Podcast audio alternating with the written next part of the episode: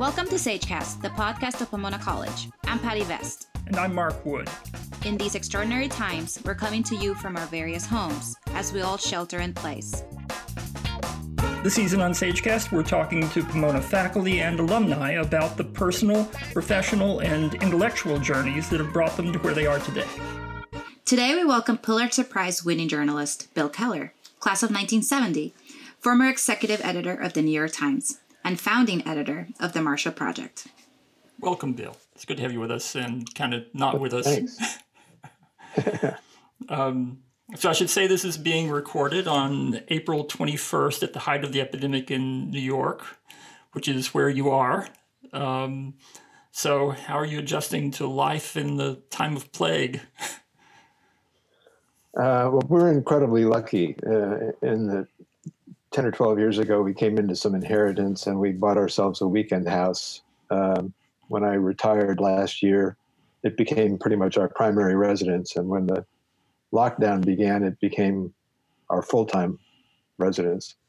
So we're, we're in Southampton. Um, we're, um, you know, we've got a kind of routine. We've built enough stuff into the schedule so that it feels almost normal. You know, cooking a family dinner and exercising, and we've been um, spending a little time each day assembling um, surgical gowns for first responders in our area.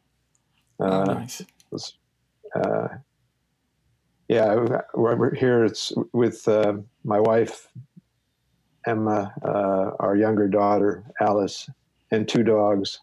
The other um, Pomona member of the family, Molly, class of 19, mm-hmm. is hunkered down in her tiny little apartment in Flatbush in Brooklyn, um, where she's doing remote teaching to a bunch of middle schoolers who, uh, who were her fifth grade history class until the plague hit. Yeah. So we're, you know, we'd rather have her out here, but she's stubborn about being independent. Pomona seems sense to encourage that in people, I think. we see it as an attribute most times. um, Bill, you retired a little over a year ago from the Marshall Project. Does an event like this pandemic make you wish you were back out in the front lines covering the news?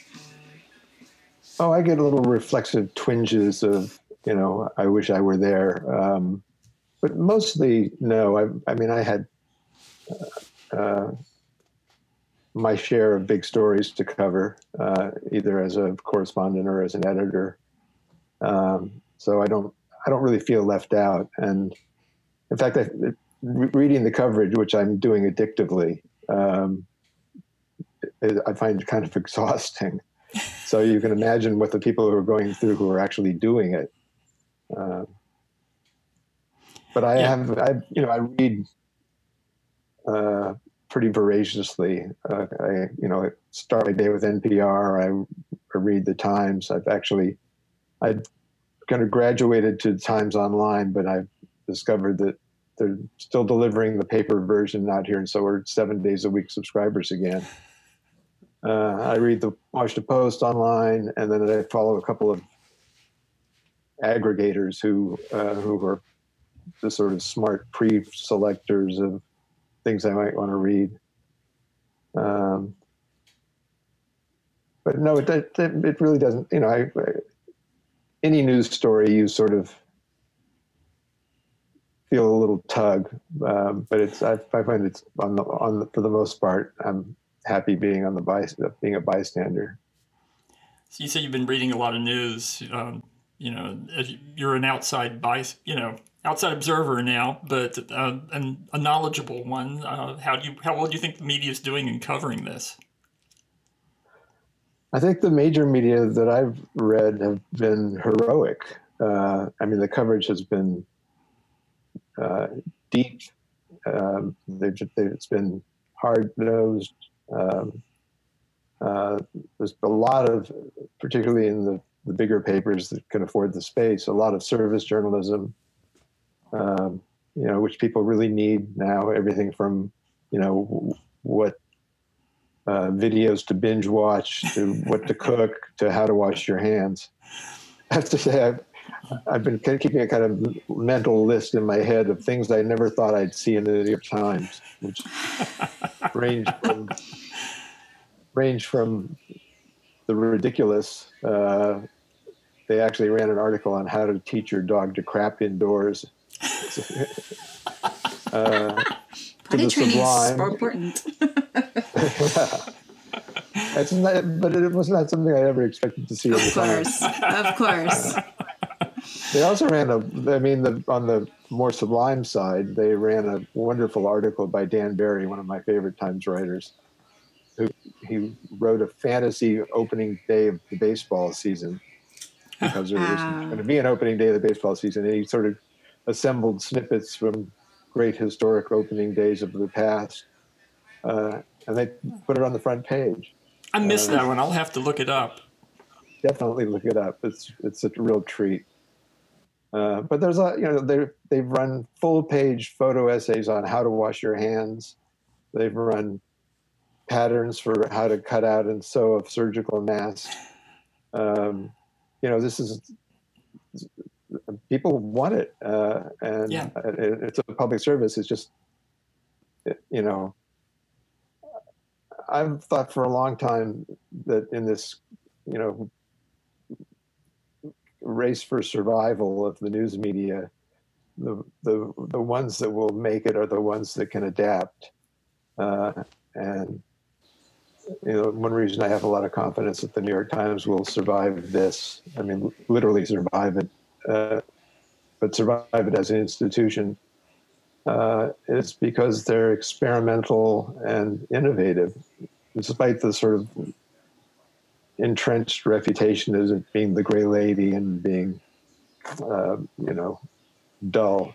Uh, they've they've really reinvented themselves, uh, and you know it's easy to kind of poke fun as I do at some of the weirder things that have been published uh, since the, the coronavirus.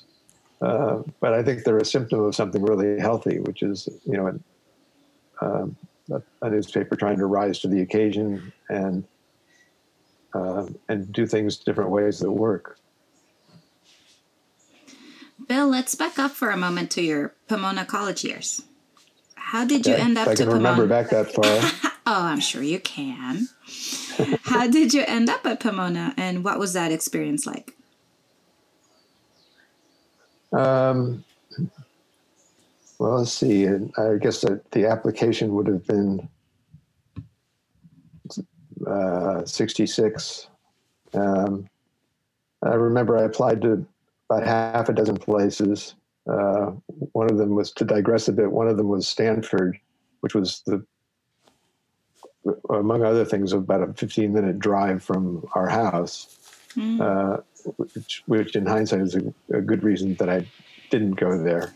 Uh, I mean, a good thing that I didn't go there because I would have been coming home every weekend to get my laundry done. But um, but I, I've had this lifelong bizarre relationship with Stanford. I was born in the Stanford Medical Center Hospital because it was the closest hospital to where we live. My father died there in that hospital. Um, I've lectured three or four times at Stanford. Um, and I didn't get in. Um, and not only did I not get in, but a, a, friend of mine who works at Stanford looked up what the acceptance rate was in the year 1966. It was 62%. and I still didn't get in. Um, so, just as well. Anyway, um, while, while I was looking for places to apply to, uh, I was tempted by Reed College in Oregon, which had a reputation for being a kind of hotbed of radicalism, which sounded sort of appealing. And my father, who uh, went to MIT and and who used to do sort of alumni interviewing for people who were applying from California to MIT, uh, so he sort of knew the landscape, the school landscape, pretty well and he said you should look at this place called Pomona. He said it's like Reed with shoes. Uh, uh, the irony was that my my roommate at Pomona was uh, Dave Smith, who was a surfer from Santa Cruz who never wore shoes. Um, but, but um, you know that's uh, I did it. I did a visit. Uh, loved it. I think you know my daughter who uh, who graduated last year from Pomona um, had the same experience. It was just sort of we were doing the West Coast swing of the college visits, uh, and you know we did all the usual suspects. Uh, and she got to Pomona, and it was just she just sort of knew that was where she wanted to go. And, and I don't think it's because I went there. It may be more likely, in spite of the fact that I went there. I mean, you know, you don't. Huh? Yeah. Um, So, but uh, um, you know, it, it, yeah. it felt right from the beginning. um, so how did you become interested in, in journalism and, and what's kept you interested all these years? Well, when people ask what my major was at Pomona, I always say, uh, only half facetiously, I majored in the school paper, uh, which in those days was called the Collegian. Uh, student life existed then, but it was a Pomona paper. There was a paper called the Collegian, which was twice weekly and was a five college paper. Mhm. Um, I joined up my freshman year and spent a lot of time. Uh, that was my my sort of friend friend cohort and um, it meant that you know the, it was a pretty lively time. Um, you know, you had the anti-war movement and the Black student movement, and even though Pomona's not exactly in a major metropolis, uh, it was hard not at all immune to the excitement of those days. Uh, I've just been thinking recently that you know, watching. I, I still get um, because I'm a, an emeritus trustee. I still get copies of uh, Gabby Starr's news reports and updates on what's going on at the campus, and I've been following this sort of class of '70s uh, virtual ending. Um, you know, they're not going to have a conventional commencement, and I know that's a uh, a hard thing for a lot of students. Uh, It's actually quite similar to what happened at the, class of '70. We did have a commencement, but the last three weeks of school were just they just ended because the demonstrations in class associated with the war. Uh, so three weeks before the end of the season, they basically said, "Okay, no more classes." And then they had a big debate over how they were going to handle grades, and they basically put everybody on a pass-fail um, system. Uh, and it kind of, you know, ended with a whimper. So the biggest part of your career was spent at the Times. Um, let's let's jump forward to to that. Uh, how did you become a foreign correspondent there, and and tell us a little bit about where you served? Sure. Um, I joined the Times in their Washington bureau uh, and spent the first couple of years covering sort of uh, the Washington equivalent of general assignment, and then I, I covered the Pentagon for about a year. Uh, and and one day, Bill Kovach, who was the bureau chief, came over, sat down on the corner of my desk with his cup of coffee, and said, "I seem to recall you saying when you were hired that you'd be interested in being a foreign correspondent. What kind of places did you have in mind?" And I said, you know, in, to myself, "Well, doing a little career planning. This is really that's cool." And, that's, and I thought, where is where on earth would they be likely to send somebody who's never been a foreign correspondent before and who's only been working here for two years? Uh, so I started talking about Africa. I'd traveled both to East Africa and West Africa um, uh, in earlier, either as a tourist or uh, in one or two cases on press junkets. Uh, and I started talking about my interest in Africa, and and the bureau chief I could see his eyes sort of glazing over. He this really was not the conversation he planned to have. So I just sort of shut up, and he said, "Have you ever thought about Russia?" Uh, and I hadn't, but I said I would take about a day to think it over, and uh, but sort of knew from the moment I would say yes. I mean, this was very early in the Gorbachev years, where there was, you know, it was clearly a moment whether not everybody uh, had confidence that he was going to survive or, or, manage to pull off any serious changes. Um, but whether he succeeded or failed, it was going to be a big story. Um, so they put me in language school for full time language for about nine or 10 months. Uh, and off I went to, to Moscow uh, to the most amazing. I was there for almost five years, including a, some time where I was working on a book that never got finished. Um, and that was, was definitely amazing. the deep end of the pool. It was it was the deep end of the pool. Uh, I, I've always sort of wondered why why me? Uh, mean, there was no obvious reason why they would have sent me off to do that, to to cover that story. Um, and I think it was because my last year uh, uh, at covering the Pentagon, I had done a lot of arms control stuff, and I, it was sort of the Russia story was kind of an arms control story in in the mm-hmm. conventional wisdom. Uh, of course, when I got there, I I probably wrote a few stories about arms control when there were presidential summits, but uh, in fact, I'm sure I did. But that was not the main story at all. Uh, it was the story of whether this, you know, country that we'd spent most of our lives um, regarding as an existential threat to our existence, um, whether it could change and become a more humane and, and less threatening country. And up to a point, it did. For a while. Yeah.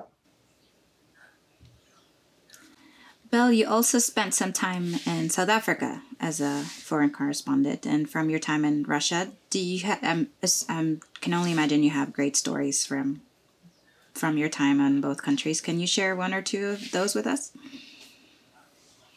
Sure. Um, I think South Africa was the only job I've had that I actually actively applied for. I've, I've just sort of stumbled luckily into into great assignments. Um, but when I was coming to the to the end of my time in Moscow, um, and I'd won a big prize or two, so uh, I figured I had some leverage, and I asked for South Africa and got it. Uh, and I, when I arrived, uh, the kind of classic apartheid system had mostly been dismantled, but the question was whether the, the I mean, it, it, looked pretty obvious that whites were going to have to cede power. The question was whether it was going to happen in a, a bloodbath or in a more um, nonviolent transition. Uh, and I was there for about three years. Um, I, it was an amazing place. I mean, you know, I, I, consider myself lucky to have covered some of the great figures of the 20th century: Gorbachev and Yeltsin in Russia, and Andrei Sakharov, the great dissident, who I came to know very well. Um, but Mandela is in a class by himself, uh, and he was remarkably accessible, including. Uh, about a year after the, the election, uh, when he became when he become president, I asked him if I could spend a day tagging along with him and watching him be president of South Africa. And amazingly, he said yes. Uh, wow! And to sort of be a fly on the wall watching Mandela be president was. I mean, I, I wasn't allowed to sit in the security briefing, or I mean, transparency has its limits. Um, but I sat in his office while he, for a while, while he just fielded phone calls and, and got a real sense of the, the politician that's that's always been my take on on Mandela. I mean, yes, he's a heroic figure, but first and foremost, he's an incredibly skillful politician, uh, and he. I, re- I remember uh, while I was sitting in his office, and he got a phone call from the head of the, the country's largest supermarket chain, um, who had supported him in the election, uh, and who had a problem with a strike that was going on, and he was calling. I mean, from a jaundiced journalist point of view, the fact that Mandela is taking a phone call from a campaign donor to ask him to help talk the labor movement out of the strike, the labor movement being a huge Mandela constituency, was a little, felt a little shady. Um, but it also, you know, uh, when I say he's a politician, I mean he's a politician with, uh, I mean, he's not a purist. He's not, he's clearly a heroic figure. And but there was an element of pragmatism that sometimes gets lost in the in the sort of glory of the man. Yeah, the art of the possible. The art of the possible. Yeah. I'm in South Africa, you know, which is now st- still suffering under tremendous inequality, and uh, in some portions of the country, uh, the AIDS epidemic has not been stopped, and they've yet to be feel the full force of the coronavirus impact. So it's a, you know, it's it has not turned all rosy, um, but it is a functioning democracy with a live, lively opposition, uh, a, a, pretty unfettered media, um, uh, and a kind of deep bench of talent. Uh, so, and that's you know more than anybody else, that's Mandela's credit. Mm-hmm. I mean, you know, talking, speaking of the art of the possible, I mean, one of the things that that he did in order in, in cutting a deal, writing a new constitution, and and and then moving to the first elections that blacks were allowed to vote in. Um, was he basically guaranteed that there would not be a purge of the military and the civil service, where all the plum jobs were held by whites. That he would take care of, and, and, and it wouldn't confiscate the farmers, white farmers' lands. Um, you know, that was a hell of a compromise, but it allowed them to make the transition without spilling a lot of blood. They yeah. spilled a bit of blood, but not, but not what you you would expect in a country going undergoing that kind of a transition. So after um, you came home, you um, so you were bureau chief, right, in in South Africa. Is that yes. right? And then, so that was already a, kind of a step into yeah, a step a into management. A bureau of one. so we're managing yourself. yes. Yeah. That's hard to do sometimes. it's not easy. Yeah. but uh, but then you, uh, um, you know, you became editor, uh, managing editor at the Times, executive editor. Um, what's it? What's involved in the move from being a reporter to being an editor? Yeah, well, when I was in South Africa, uh, Joe Lelyveld came to visit, who was the executive editor at the time and kind of my mentor at the time at the, at the New York Times.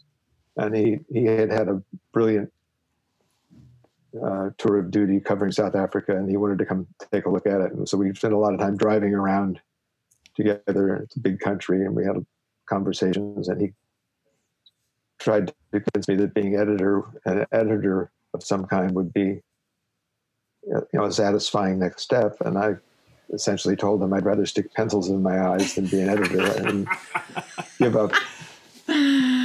Yes, you know, roaming around, finding stories, uh, and having kind of responsibility for covering a whole piece of the world, um, as opposed to being chained to a desk and processing other people's work.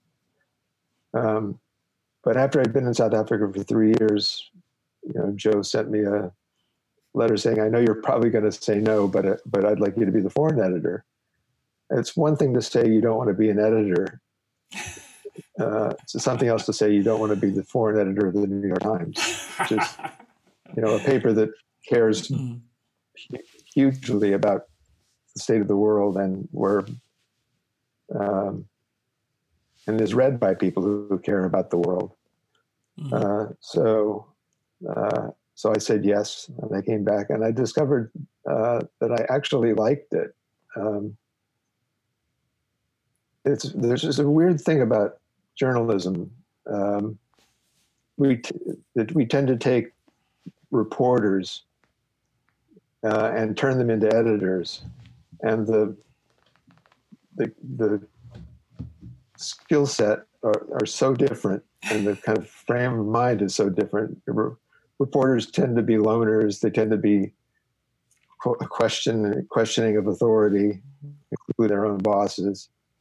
Um, they tend to have a fair amount of ego invested in the job, and as an editor, you're supposed to suppress your ego and not not get into the bad habit of you know ordering people to do the story the way you would do it, mm-hmm. um, but serving as sort of the first knowledgeable reader of of their stories, letting reporters tell you what the story is and write it with some of their own voice. Um, I mean, all of, almost all of the editors that I've seen who failed uh, at editing, it was because they couldn't let the the, the reporter own the story. Uh, mm-hmm. They had to do it their way, even if you know they were farther back from the front lines. Uh, so I guess you know I I tend to be good at delegating um, and having you know had the luxury of having a, a free reign as a correspondent i, I realized the, the value of that mm-hmm. uh, so i was foreign editor for a few years and then moved up to managing editor uh, under joe Lelyveld. Uh, and then in 2001, Joe announced his retirement. We had a kind of bake off. There were really two serious candidates, me and Howell Raines, who had been the editor of the opinion pages for, I think, nine years at that time. Um, and who, uh, uh, you know, I've, I've, I've, told people that if it had been my choice to make, I would have chosen Howell uh, and the publisher did choose Howell, uh, and they um, arranged for me to go into a happy exile as an op-ed columnist. Uh, and about three days after I started my new life as an op-ed columnist, 9/11 happened. Oh wow! Um, you talk about, you know, having to watch from the sidelines when a story of huge magnitude hits. Oh, uh, wow. That was that was. I just I, re- I really felt a sense of being out of it. Um, obviously, I, I, wrote columns about uh, 9/11 and uh, uh, including some kind of stupid columns, um, but it was not the same as being, you know, in on the the story day to day. Yeah. Mm-hmm. Uh, so a couple years passed.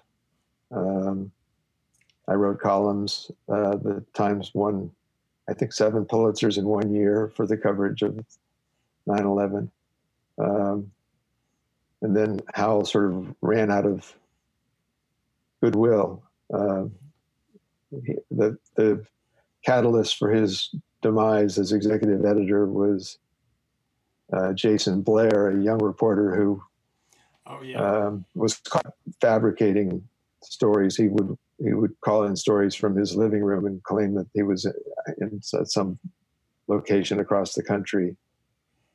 Uh, and he would plagiarize material from other people. I mean, it was it was it went on way too long, and you know, and Howell ended up paying the price for it. Uh, mm-hmm. And the second time around, I got the brass ring. Mm-hmm. Well, today the New York Times seems to have secured its niche as a national newspaper, while uh, the LA Times has really fallen on hard times. Um, what do you think has made the difference for the New York Times?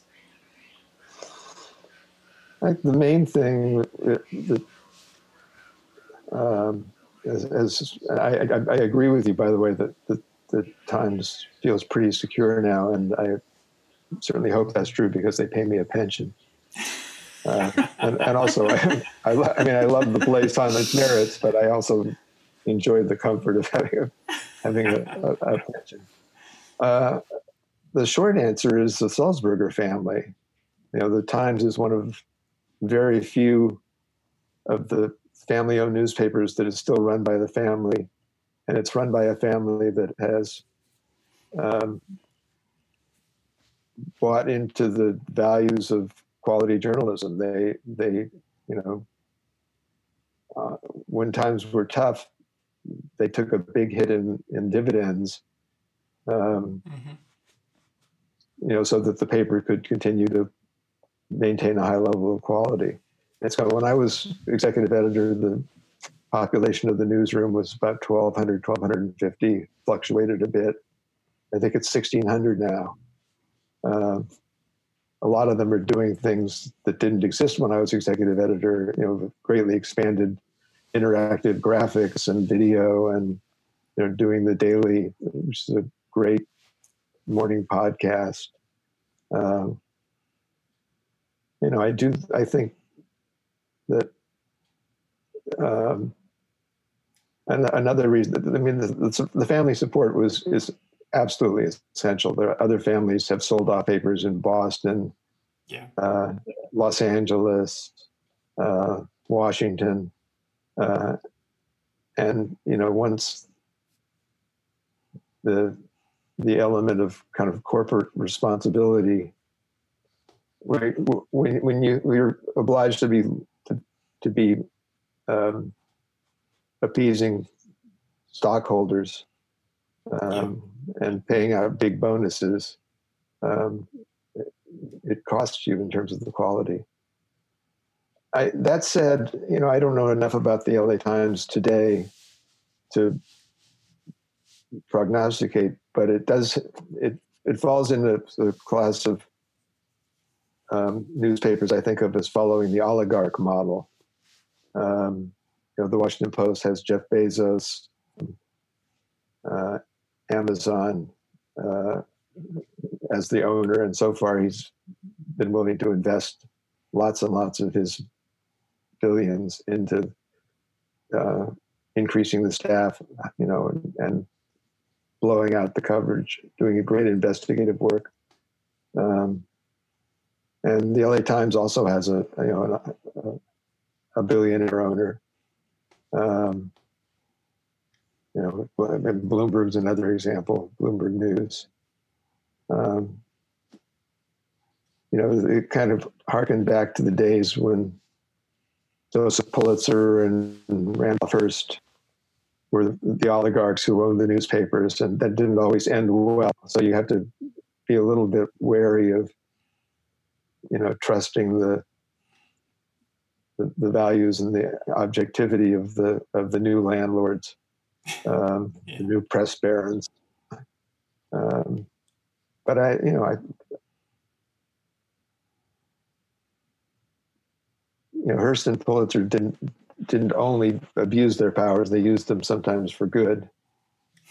Uh, and you know, who knows? Mm-hmm.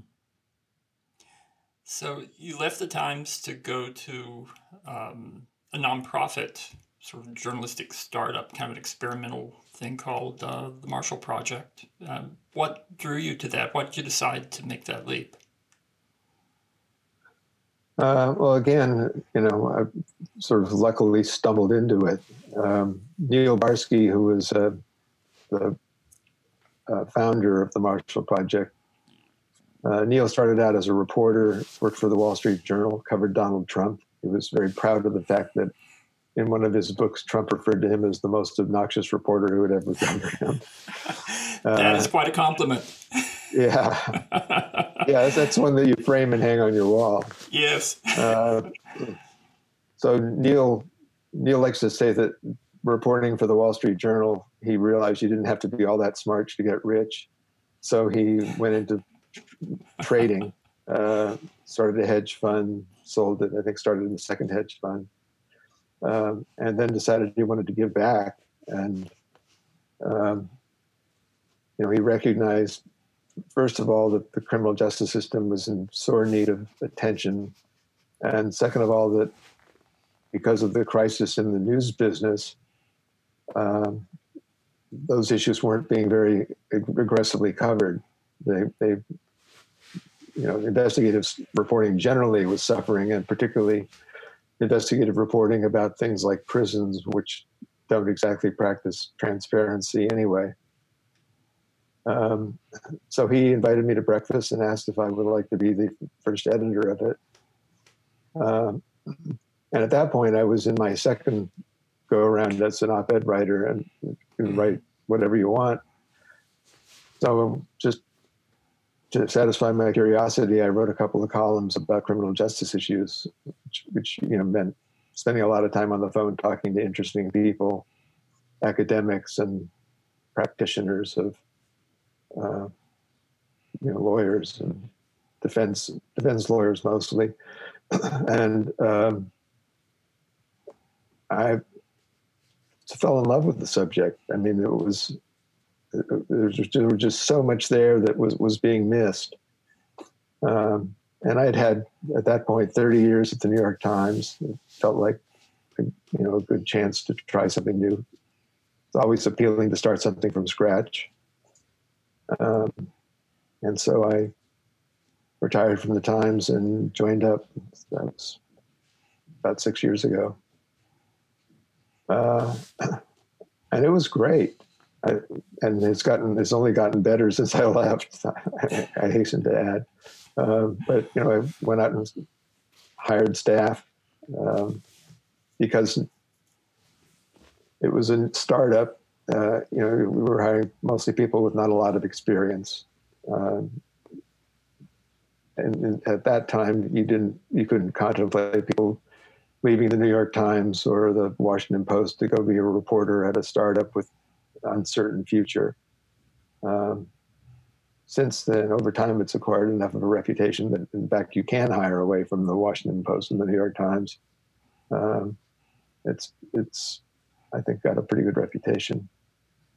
Uh, we won a Pulitzer early on, uh, which is for a nonprofit startup was highly unusual. Uh, I think we were not the first. I think um, ProPublica was the first nonprofit to win a Pulitzer, but we were second or third. Uh, and that gave that brought us a lot of credibility in the journalism world. Uh, and it's you know when Neil and I had our first meeting, he, he asked him what success would look like, uh, and he said success would be going into the um, next presidential election and having the, the, serious candidates feel they were obliged to come up with a plan to reform criminal justice.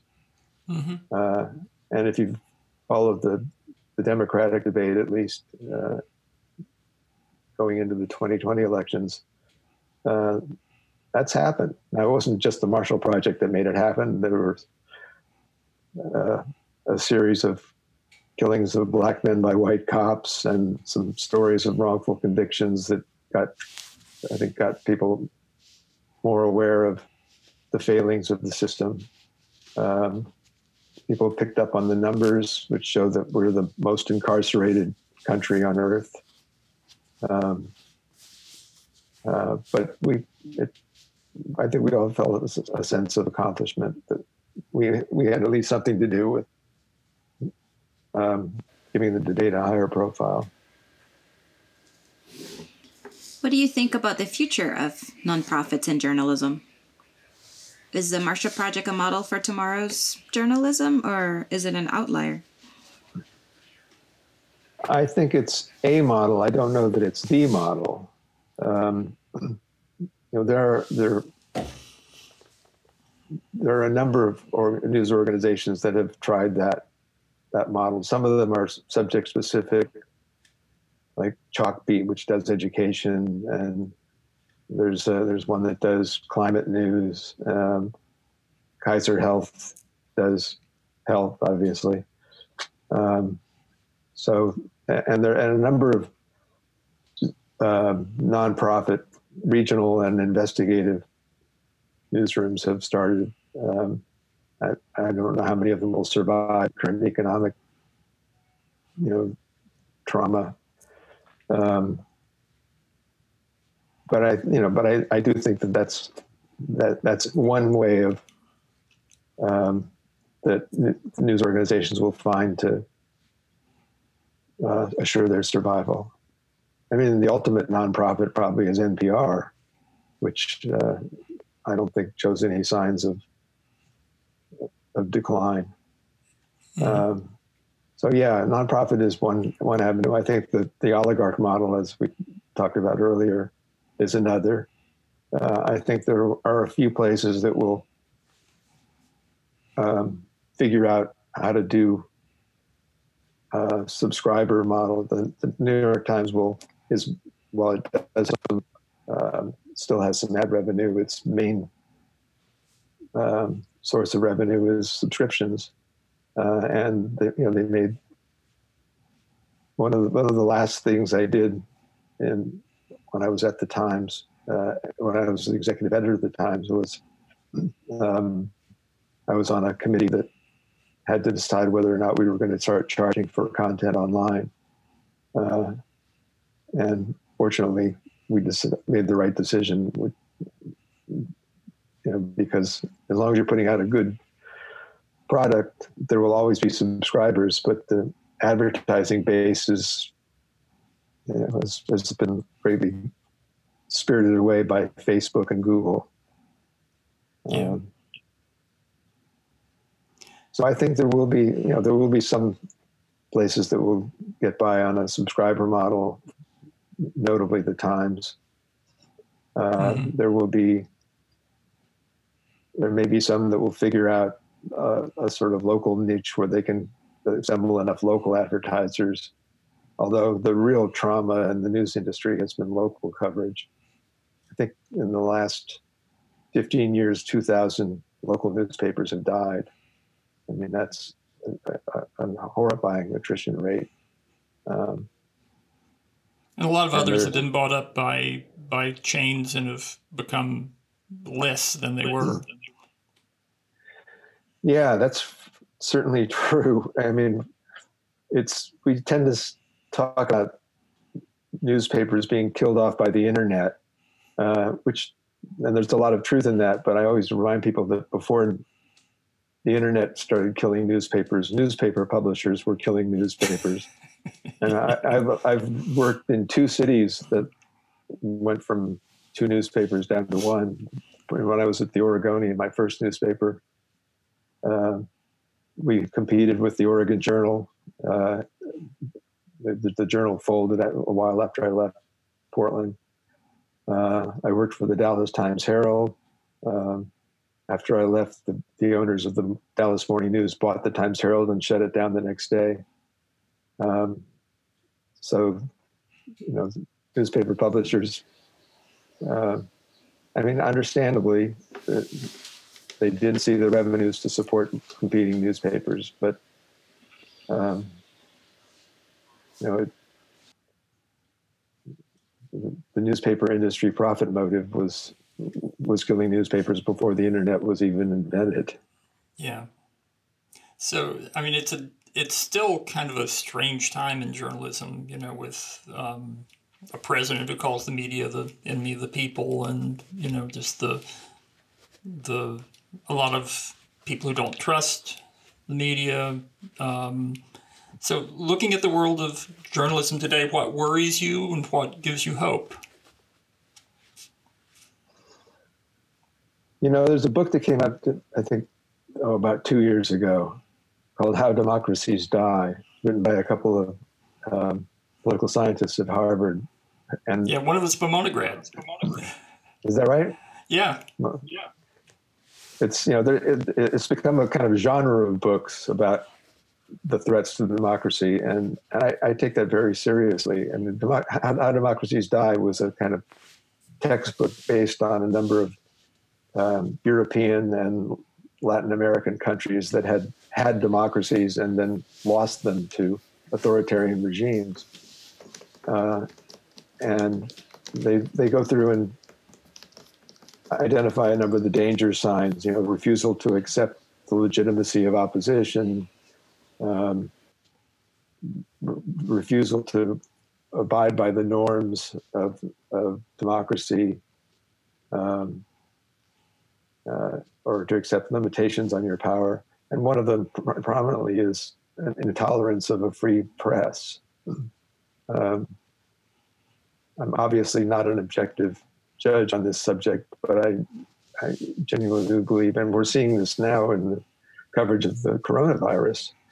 Uh, I mean, information is essential to sustaining democracy and, and actually to sustaining the health of individual people. Mm-hmm. Um,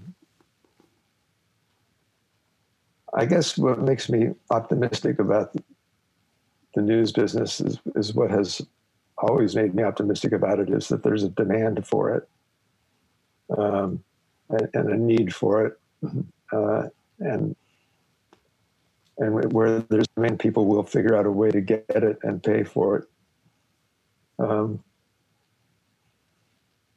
you know, the, what scares me, I guess, you know, although that I don't despair, but what what what I one of the things I find worrying is, um, and here we go blaming the internet again, but um, you know we've raised maybe a couple of generations of people who are, are who get their information from the internet but have never had a civics class or a, a you know a class in news literacy. I've recently gone on the national advisory board of something called the News Literacy Pro- Project, which makes um, educational videos and materials for mostly for middle school and high school students and how to tell the difference between trustworthy news and and the fake stuff. Uh, and so, you know, the, the business model is is still sorting itself out. Um, but I, I, I don't think we should be so preoccupied with the business model that we don't think about the audience problem. You know, we we need to have a an audience that um, knows when it's being or senses when it's being lied to, and that has you know approaches news organizations, news reports with a level of skepticism. Um, nonetheless, I'm, I know I persist in my optimistic, my stubbornly optimistic view that, that we'll be around for a while. So, on that note, I think we're going to have to wrap this up. Um, we've been talking with uh, retired journalist Bill Keller, 19, class of 1970, one of Pomona's favorite sons. Um, it's good. To, it's been good to talk with you, Bill. You too. Thanks for inviting me to do this. Thank you, Bill. And to all who've stuck with us this far, thanks for listening to Sagecast, the podcast of Pomona College. Stay safe, and until next time.